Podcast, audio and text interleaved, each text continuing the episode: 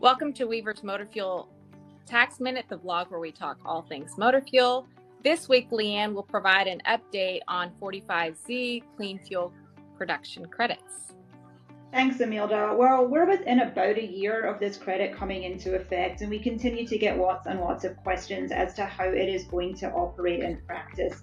And unfortunately, we still don't have a lot of answers. We're still waiting for guidance from the IRS, regulations, information on registration. But what we do know is that it's not going to be as straightforward as it seems.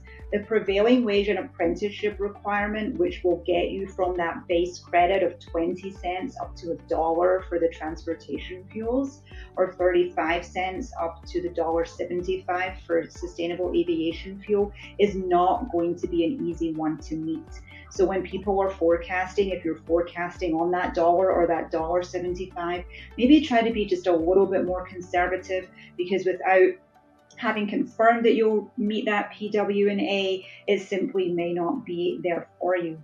We're also hearing that ethanol and RNG may not be transportation fuels. I know that's going to be upsetting to those industries, but it's something to be aware of.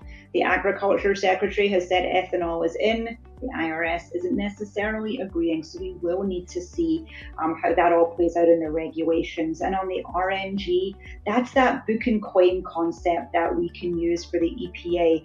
Not going to delve too deeply into that, other than to say that the IRS isn't likely to follow book and claim. They want to see the transportation fuel produced and sold.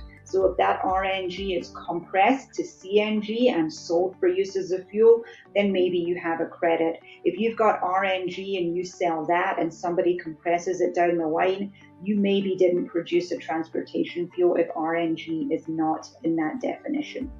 So a lot of questions still unanswered, but it's not going to be a simple one. Um, if you do have questions, please let us know. We're here to answer them. Uh, that was a great update. Thank you, Leanne. As we always hear, this is a business of pennies. That's where the profits are made. So getting or not getting these credits is a huge ordeal. So we will definitely keep everyone updated as long as we hear from the IRS. Well, that's it for this week's Motor Fuel Tax Minute. Thank you for joining us. And we would love for any of our viewers to send us in some topics that they might be interested in us covering. If you do, you'll get some Weaver swag. So let us know. Thank you.